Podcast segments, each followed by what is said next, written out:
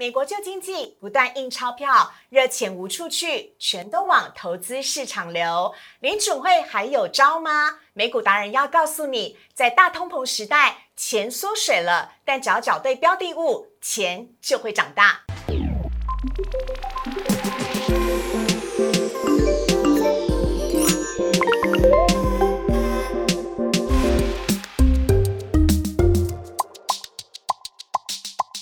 市热炒店标股在里面，大家好，我是主持人施伟，欢迎收看股市热炒店投资 online。今天呢是星期三，我们要来欢迎的是我们超帅气的美股达人黄义婷 Barry。大家好，好啊，今天呢要跟 Barry 哥呢来讨论的美股主题呢，我们一起来看哦。今天呢要来讨论的是。哎，大通膨时代来临，联准会要持续的放水，哪买对哪些股票才会大涨呢？这点要由美股达人黄义婷 Barry 来告诉大家。另外，我们先来看一下今天的台股部分。今天台股呢是上冲下洗，剧烈的震荡啊。盘中最高点来到了一六九三五，最低呢则是在一六五五九，两个相比较之下呢，高低差达到了三百七十六点。来看到今天台股中场是收。收涨收盘收在一六八六五点，小涨了四十一点，涨幅是百分之零点二。成交量呢，则是持续的爆大量，而且是连续四天爆大量了，在四千八百三十八亿，这是史上的最高的大量。另外来看到的是贵买指数的部分，只是下跌了百分之一点四九，成交量依旧维持在一零二二亿元。好，另外也看到的是三大法人买卖超的部分，今天外资、投信、自营商全部都是卖超的，卖超合计金额是三十六亿。以及美股的部分，好，今天美股呢是涨跌互见，道琼指数呢是呃下跌了六十八点，跌幅是百分之零点二，收在三三六七七点，纳斯达克指数呢则是上涨了呃。一百四十六点，涨幅是百分之一点零五，收在一三九九六点。另外，S M P 五百指数则是创下了史上的新高，对，呃，来到呃涨幅呢是百分之零点三三，收在四千一百四十一点。费城半导体指数呢则是下跌了百分之零点一七，收在三千两百五十二点。还有大家最关心的台积电的 A D R，今天则是涨呃涨幅百分之零点三一。好，看到了。今天的美股的涨跌互见的部分呢，忍不住想要来跟 Barry 哥啊请教一下啊。我们来看到呢，很多人都非常的关心有关于这个台积电的部分，也有有关于半导体的部分了。来看到的是今天的这个网友 Q&A 的部分提到的第一个问题呢，是提到了呃美国呢拿大陆的企业开刀，而且列了好几家的黑名单。那因为他把飞腾呢列入了黑名单当中，导致世星 KY 跌停锁死，而且已经是连四根的跌停了。昨天开完法说会之后呢，好像也没有比较好转。好，那半导体类股会不会扮演连锁大逃杀呢？另外一题呢，也是跟半导体业有关的是。白宫开了一个线上的半导体高峰会的会议，那这部分呢，包含了台积电的董事长也亲自的来参与了，可不可以帮我们做一下重点的整理说明？其实整体来而言的话，这两个议题应该是合在一起看，嗯，不管是去制裁飞腾，或者是说马上哦隔了大概一周的时间，其实就召开了半导体的一个呃线上峰会，嗯，其实就反映一件事，就是美国希望说能够。呃，重建他们在半导体的一个制造能力，那这呃其实是有呃非常当务之急啊，因为最近就因为车用半导体不足，然后供应下降，然后非常吃紧状况之下的话，让美国的呃大型车厂，包含特斯拉，还有其还有福特、呃通用等大型车厂都没有办法如期的去交车。那呃汽车行行业对美国来说是非常重要的一个。呃，核心的龙头产业之一啊，所以一旦呃半导体无法顺利取得呃晶片的话，面一旦无法顺利取得晶片，造成这些呃车厂无法顺利去开工的话，对美国经济长期而言是不利的，但短期一定会有冲击。那其实这就更促使着美国希望说去建立它的半导体的一个半导体工业的一个产业产业链。那这一次的一个呃白宫所主导这个峰会呢，其实除了说 Intel、台积电、三星等等的这些业者之外，其实三大车厂都有与会。嗯，其那在会后，其实这整体看起来并没有达成什么太大的共识。老实说，哦，但很明显的就是，呃，在车用晶片的部分的话，其实 Intel 有发表声明，就是他们会支持美国的汽车产业，然后去呃建立他们的一个呃车用晶片的供应链。嗯，但呃这个产线大概要六到九个月才能够去上线了，所以还需要蛮长一段时间。但整个方向看起来的话，就是美国希望在美国本土哦建立自己的一个呃半导体供应链。哦，或者是拉盟友啊，包含像台积电、三星等盟友，然后，重新去树立一个呃半导体联盟，哦，然后跟但是排除中国，中国抗相抗衡，哦，这样的意图是非常明显。那呃，延续的其实，在呃川普时期，其实跟中国做一些呃这种呃。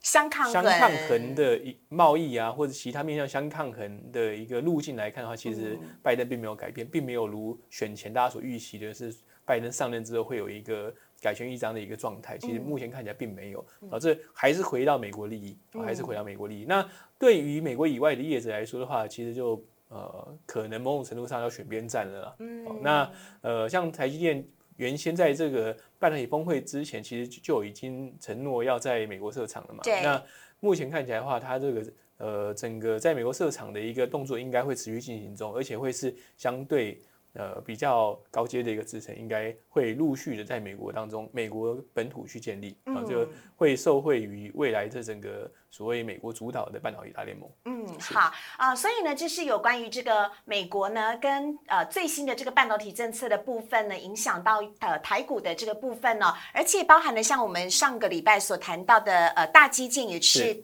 呃，拜登的基础建设当中，其实也拨了相当的经费，就是在半导体业里面。好好，所以呢，大家可以后续可期可以继续期待。另外呢，看到的是苹果最近的股票啊，涨势非常的强势，这是不是跟苹果呢要发表了新品发表会有关系呢？在美国时间二十号，也就是台湾二十一号的凌晨哦，大家都非常的期待。我们来请 Berry 哥帮我们做一下说明。嗯，那当然，就昨天苹果的上涨是受到这个。呃，新产品发布会的消息面的激励，但其实从四月以来，其实苹果的股价表现就相对强势。那这跟整个科技类股，哦，包含像纳斯达克这种科技类股，在过去这两将近两个礼拜的时间，哦，表现相对强势，有很大的一个一一个关系。所以，呃，除了苹果之外，其他科技股，哦，大型的科技股近期表现都不弱，主要还是受到呃美国十年期国债殖率往下走低，冲冲到一点七五附近，现在开始回到大概一点六。一一点六二上下哦，这样的一个值域走低所带来的一个效果，这事实上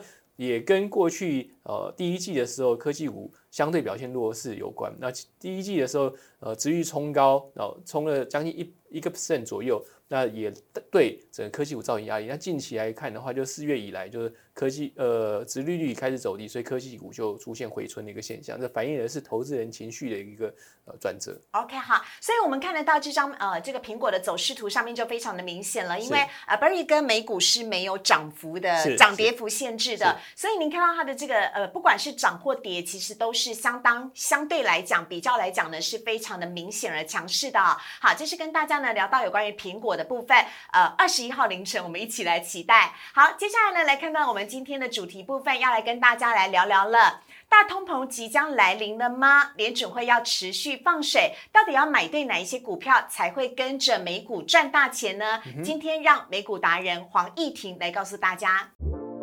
请上网搜寻股市热炒店，按赞、订阅、分享，开启小铃铛。哪些股票会涨？哪些股票会跌？独家标股在哪里？股市热炒店告诉你。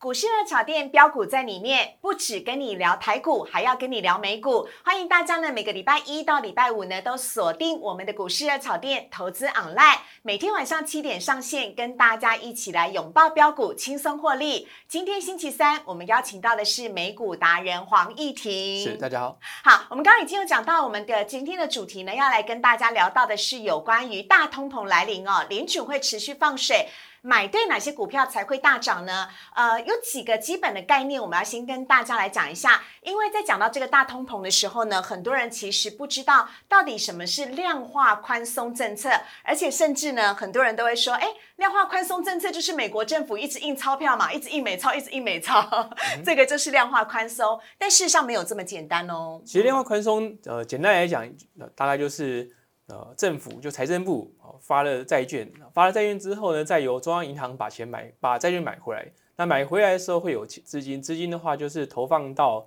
呃买卖方。那通常卖方的话就商业银行或者其他的金融机构，所以等于是这个资金呢就从呃央行的手上回到了呃银行体系或者金融体系当中。那再由金融体系去。针对这些资金去做一些应用，不管是呃投放一些呃其他的一些投资标的，或者是呃用在一些借贷方面，哦，其实让这个经济变得活络。那但从 Q E 时代以来，其实大家就从呃金融海啸之后 Q E 时代以来，我们看到的是，事实上这些资金并没有很明确的或者很主流的回到呃实体经济，而大部分还是回来到了一些投资标的，哦，股市、不动产，哦，小呃或是其他的海外投资。方面，所以基本上来说啊，其实有些人会开始诟病量化宽松的呃对经济的一个成效，但对金融市场来说，它也是非常非常重要的一个关键。好，那了解量化宽松政策之后呢，下一个也是非常重要的部分呢。中央银行也就是联准会呢，每次我们都会听到他说，哎，要升息或者是要降息。这个所谓的息，也就是所谓的利率，指的到底是什么样的利率？那它的升息跟降息对于整个总体的经济会有什么样的影响？我们要请 Berry 哥来跟大家解释。其实利率这个东西来说的话，其实它最基本的概念就是钱的价格。嗯，哦，那。呃，当利率调高的话，就是说你去取得资金的成本变贵了，那这后就会有呃降低投资啊，或是降低压哦，因为取得呃资金不容易，那就会有降低消费意愿的部分，那就会去踩刹车的动作，就让经济不会继续的过热。嗯，那降息的部分的话，则是要调降它的借贷成本，让民众可能他取得资金会变得更容易，或者更有意愿去子，更容易买房子，对，或者是说，但其实它本意是希望说这些。哦，资金出来之后能够去消费，或者是厂商取得便宜资金之后能够做下一步的一个资本支出投资，让经济哦呈现一个正向的一个滚动的状态。嗯，对。所以其实啊，我们在讲到这个利率的升息或降息的时候，其实直接影响到不只是个人，其实更应该讲的是整体的企业的部分。企业对。OK，好。那我们在了解到了有关于升息跟降息之后呢，我们来看一下联准会，也就是美国的中央银行啊，究竟什么时候才会来调？整货币政策呢，在四月十一号跟四月十二号的时候，联准会分别有了不同的发言。这些内容，我们请 Berry 哥来帮我们做一下解析。呃，其实大家会关心的就是联储会主席鲍威尔说了什么。那四月十一号的时候，他有谈到几个重点。第一个。来说的话，就是联储会今年升息的几率是非常非常低，那这是鲍威尔所提到的。第二个来说的话，他也认同，就是美国经济正在快速的复苏，嗯，但是呢，因为美国就业市场还需要一段时间的回春，那特别是针对收入较低的民众啊，还是需要更多的就业机会。所以在此前提之下的话，其实联储会并不打算立即的升息，但是他是针对升降息呃的一个承诺啊。第四点来说的话，就是它目前。不担心通货膨胀，他认为说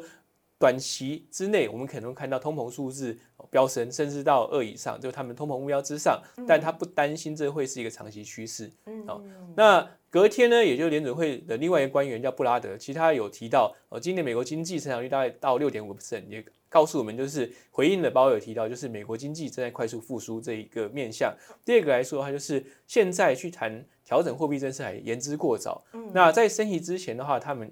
联准会会做的是调整 Q E，也就调整调整量化宽松。那它针对调整或是缩减量化宽松的部分的话，它有提到一个前提，就是除非美国民众的百分之七十五的人口哦已经接种了疫苗，也就是说经济能够受到疫情的冲击越来越低，然后整个经济能够重新回到相对起来的正轨的时候，他们才会考虑缩减 Q E。那目前美国民众大概是呃三十个 percent 左右打了第一剂，打完。前两季的话，大概是二十个 percent 左右。那也就是说，要打完七十五趴的话，大概还有相当长一段时间。目前的预估大概可能会落在呃八月以后的时间。也就是说，联准会就算要考虑去缩减 QE 的话，按照布拉德的说法，比较有可能应该会会在今年第三季以后开始做讨论跟跟考量。嗯，所以到目前为止，至少在第二季、第三季的时候，往目前还呃，美国联储会还不担心有关于通膨的问题，而且也不考虑要改变他们的 Q E 政策，也就是我们刚刚讲到的量化宽松政策的部分。那接下来呢，有几个图表，我们让大家可以来了解，比如说各项指数跟通膨之间的一个关系，让大家更来了解联储会的动向。基本上呢，联储会动向。就是两大重点哦，第一个是就业哦，第二个是通货膨胀。那就业率的部分的话，当然是希望来到所谓的充分就业，也就是降到四点五以下。那现在大概是六，也就还有相当的距，相当。的一段距离。第二个来说的话，就是假设通膨长期在二以上的话，联准会按照过去的经验也会考虑去做升息。那目前来说的话，事实上都还没有达到这样的水准。那昨天公布的数据，美国的核心消费者物价今年三月份是一点六，但是也是因为去年比较基期相当低的一个状态。因为去年受到疫情的影响，所以去年的整个消费者指数其实是没有那么的亮眼的。所以相对来讲，今年是一点六。还有机会再往上攀升，我认为还有机会再往上，但是呃，因为联准会也不断的去对市场说明说，他们可以允许通货膨胀率在两个 percent 以上一段时间，也就是说，即使是触发二，甚至到二以上，甚至接近到二点五，联准会都不见得会去做货币政策调整啊。只要就业就业状态没有很明显改善的话，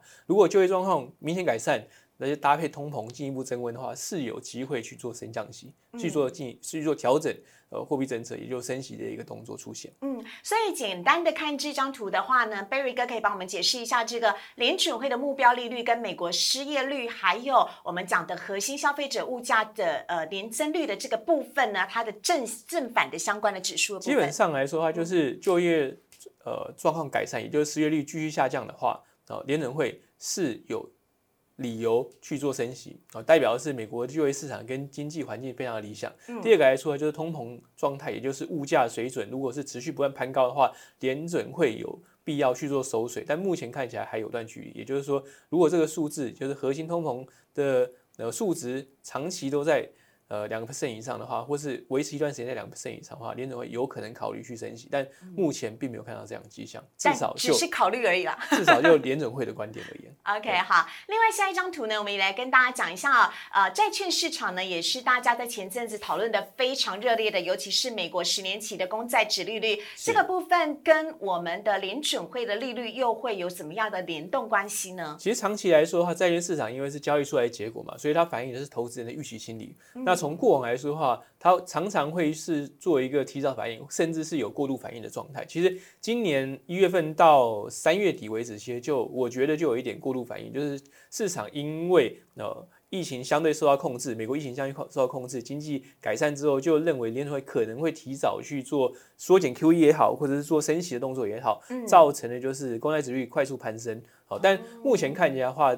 透过联储会不断不断的去做呃。政策方面的沟通，认哦，他给市场的讯息就是说，即使通膨再高一一点点，他们也不会去急着去做升息，或甚至是去缩减 QE。所以基本上我们看到进入四月份之后，公债值率就出现往下压的一个现象。好，另外呢，美国呃联储会升息呢，跟美股之间的关系，我们也要请 Barry 哥说明一下很多。投资人都会误解说升息一定股市会下跌了，但事实上从过往经验来说哈，其实升息循环的时候，其实通常美股都会继续走高。主要理由是为什么升息？就是经济好嘛，经济不好就不会升息啊。对，所以 这是很简单，就是经济好，自然就会呃让厂商的获利能力增加，那民间的消费动能更强，那所以就会去推升股市走高。所以真正需要担心的并不是升息，而是什么时候开始降息？降息就代表的是景气不行了，所以才必要去降息。对，所以要扭转大家的一些误解啦，就是说，并不是升息美股就一定会跌。那当然，升息之前，通常预期心理之下，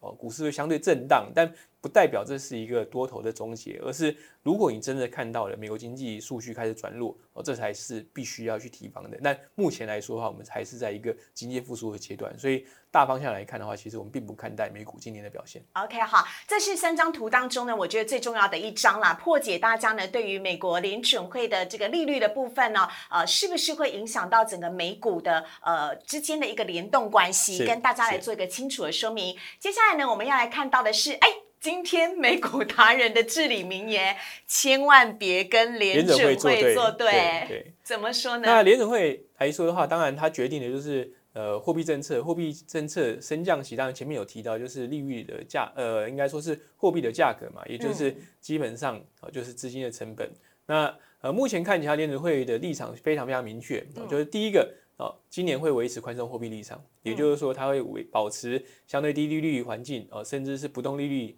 不动呃低利率的一个状态。第二个来说的话，就是它也不急于去做 Q E 的调整哦，所以大方向今年还是一个大水满溢的状况。嗯，第二个来说的话，就整体而言的话，经济很明确在复苏哦。第二个来说的话，联储会并不急于升息。那按照过去经验来说，这种环境之下对股市是相对有利的。所以去年大涨之后，哦，美股继续的走高的可能性是很高。然后第三个是通膨一定会来临，而且联储会允许通膨在。两趴一定一段的时间，就是联准会刻意的去让通膨发生。那为什么要让通膨发生？其实这跟呃人们的人们的预期有关啊。就是假设民众普遍认知是物价会变贵，那当然会让他们有一个动力，就是我现在就要消费。我如果晚一点消费的话，那我买东西成本就变贵了。嗯，呃，所以呃联准会营造通膨环境的主要理由是这个，希望美国经济能够扩张之后再延续延续一段时间。这点非常的重要哦，因为呢，通膨一定会来临。刚刚这个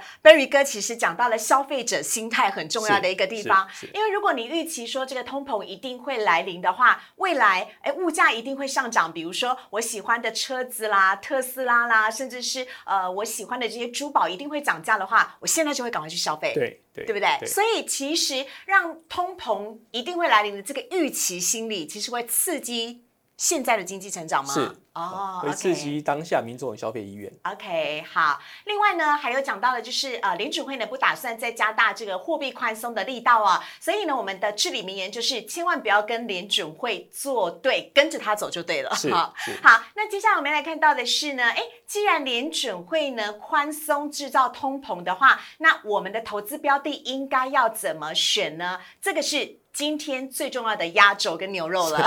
那很明确的嘛，就是美国经济在复苏，所以通常啦，在美国经济复苏的环境之下的话，小新股表现会比较好，因为小新股通常是内需型的产业啊。所以呃，在这边给大家呃介绍的 ETF 就是罗素两千的 ETF，就是美国小新股指数的 ETF。好，那第二个呃个股而言的话，或是公司而言的话，各位可以去参考叫做。呃，联合太平洋公司，那这是美国非常大型的一个铁路运输公司。因为因为美国的大众物资在境内其实都是靠铁路运输，也就是说，铁路呃景气更越好的话，其实它铁路的运量就会更大，所以这种铁路运输公司通常都会直接受惠经济的扩张啊。所以如果各位认同美国经济是在复苏当中，而且有可能加速复苏的话，其实这两类的标的啊，各大家可以做参考。第二个呢，既然通膨预期拉高了啊。啊，然后通膨预期拉高之后呢，会推升美国的殖利率。那什么东西会跟殖利率是正向相关的？啊，都是金融类股。因为金融类股，特别是银行股的话，其实很大的一块的呃传统的一个业务是来自于借放。对，就是说，呃，他收了民众的存款之后呢，去贷放贷放出去。那当利率拉高的时候，它能够去做一个。呃，加大利差的一个状态，也就是说，它的收进来存款，呃，利息调整速度没有这么快，但是放出去的资金，它的一个呃放出去的利率可以相对来的比较高，所以会让传统银行的银行业它的一个收入，呃，或者是它营收增加。那就呃个别公司而言的话，其实可以去参考富国银行，也就 Wells Fargo。那 Wells Fargo 在美国五大银行来说的话，相对起来，这种传统借放。贷放的一个呃营收比重是相对来的比较高哦，OK，所以呃，因为贷放款的部分它的营收比重是占比较多的，所以如果你在选择银行股的话，你可以选择这一支股票。富国银行，OK，好。另外最后的这个啊，通膨来了就拥抱它。对，就是说，既然大家都呃可以很明确的知道说联准会就是刻意的去营造通膨的环境，那什么样的标的物呢会受到呃通膨的？刺激啊，来呃，或者说这个一些行业在通膨环境通常会表现比较好啊。其实很重要就是什么东西造成通膨啊，就是原物料，原物料价格的上涨其实是通膨上升的第一步哦。所以这边给大家介绍的是美国的一个基本基基本原物料的 ETF。好，那相对标的呃或者公司来说的话，其实可以去呃留意一下叫做呃 Freeport。哦，Freeport 这家公司呢是呃全球最大的一个铜矿公司，也是金矿商，大型金矿商。那传统而言的话，黄金是很有效的抗通的标的，所以呃如果通膨环境来临的话，黄金的呃需求会增加。第二个来说的话，铜是很重要的一个呃基础原物料，也就是说呃拜登既然要推扩大基建，然后这些铜哦或是其他的。呃，这些基本原物料的需求就会增加。那铜来说的话，通常会有领先景气的一个作用出现。OK，好。另外，我们来看到的是，我们除了告诉你牛肉在哪里，你应该要买哪些股票之外，也要告诉你陷阱地雷，哪一些投资标的应该要避免。那既然我们呃今天今年以来大家都提的提到，就是通膨预期增加，其实是推升的一个市场利率。在这种环境之下的话，就要呃避开一些。跟市场利率走高是呈现反向的一个种一个一个标的物。第一个当然是美国长年期公债，嗯，第二个是呃有一些的呃类股族群，呃它的利率敏感度比较高，通常在利率走升的情况之下，它表现会弱于大盘，哦，甚至会出现相对震荡的一个状态。啊，例如像是公共事业类股跟电信电信类股，啊，因为这些类股族群的话，通常它的营收增长并不明确，啊，同时呢。哦，很多这些公司都有举债比较高的状态，所以当利率走升的话，它的一个资金成本相对来的比较重，哦，所以。长期来看的话，它表现就会相对呃比较弱势。OK 好啊，这一张图表呢，让大家呢来做一个分享哦。啊，最后呢，我们要做一点点的预告了，因为呢，上次节目播出之后太受欢迎了，我的好朋友们都来问我说：“哎，请问那个美股达人介绍的 ETF 到底应该要去哪里买呢？”是，嗯，那其实就呃投资 ET ETF 部分的话，其实相对起来，呃，一般民众比较简单的方式就是去券商开付委托户。那大家下周的话会跟大家。做比较呃完整的介绍，那今天就简呃比较。简短的跟大家做报告，就是啊，联储会既然要让通膨继续发生下去的话，所以各位不用担心哦，这个还可以值得再等待了哈。那大家要先来了解一下，要怎么样的去买卖呃美股的 ETF。如果你喜欢我们今天的节目的话呢，欢迎大家可以在我们股市热炒店的 YouTube 的频道上面呢，帮我们按赞、分享、订阅以及开启小铃铛。每个礼拜三，我们都有美股达人黄义婷 Barry 来跟大家分享，呃，用很浅显易懂的概概念呢。让大家来了解有关于美国的总体经济，还有呢美股有哪一些非常棒的标的哦，是你可以来做参考的。我们在今天呢也非常的谢谢黄义婷，谢谢 Barry，谢谢，拜拜。